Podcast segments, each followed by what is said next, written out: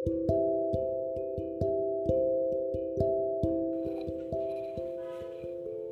నేస్తాలు. నిన్నటి కథలో రుక్మిణి రాయబారం పంపించినట్టుగానే ఊరి అవతల గుడిలో రుక్మిణీదేవి పూజ చేసుకుని తిరిగి వచ్చేటప్పుడు శ్రీకృష్ణుడు ఎత్తుకెళ్ళిపోయాడు.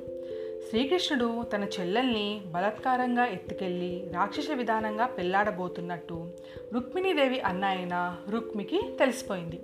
ఈ వార్త విని అతను మండిపడ్డాడు. కృష్ణుని చంపి చెల్లిని విడిపించి గాని కుండినకు తిరిగి రాను అని ప్రతిజ్ఞ చేశాడు. ఆ వెంటనే ఒక అక్షౌహిణి సైన్యం సిద్ధం చేశాడు.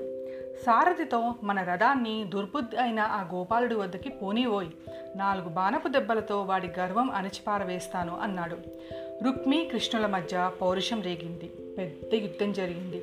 కృష్ణుడు రుక్మిణి సంహరించబోతుండగా రుక్మిణి ఆయన పాదాలు పట్టుకొని దేవదేవ జగత్పతి ఈ ఒక్కసారికి నా అన్నను క్షమించి వదిలివేయి అంటూ దీనంగా ప్రార్థించింది.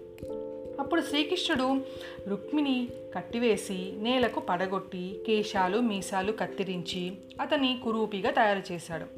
అంతట బలరాముడు వచ్చి తమ్ముడు ఏమిటి ఇటువంటి పని చేశావు?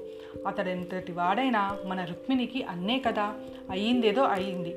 పురుషుడికి మీసాలు తీసివేయటం కంటే మించిన శిరచ్ఛేదం లేదు. కనుక ఇంతటితో వాణ్ణి వదిలివేసే అంటూ మందలించాడు. అందుకు కృష్ణుడు అన్నయ్య నేను చేసింది ఏమీ లేదు. వాడి కర్మే వాడిని ఇలా చేసింది అని చెబుతూ జీవిత పరమార్థం వెల్లడించాడు. ఇప్పుడు ఈ విధంగా పరాభవం పొందిన రుక్మి ప్రాణాలతో బయటకు వచ్చేశాడు.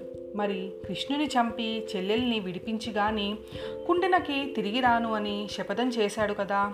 అందుకని తిరిగి అక్కడికి వెళ్ళటానికి మొహం చెల్లక భోజకటం అనే ఊరు చేరుకుని ఆ ఊరిలో తలదాచుకుంటున్నాడు. మరి ఆ తర్వాత ఏం జరిగింది? రేపటి కథలో తెలుసుకుందాం. మీ జాబిల్లి